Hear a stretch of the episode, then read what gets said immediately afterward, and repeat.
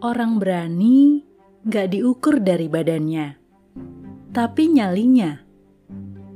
Ada yang badannya besar, nyalinya kecil. Ada yang tubuhnya kecil, nyalinya besar.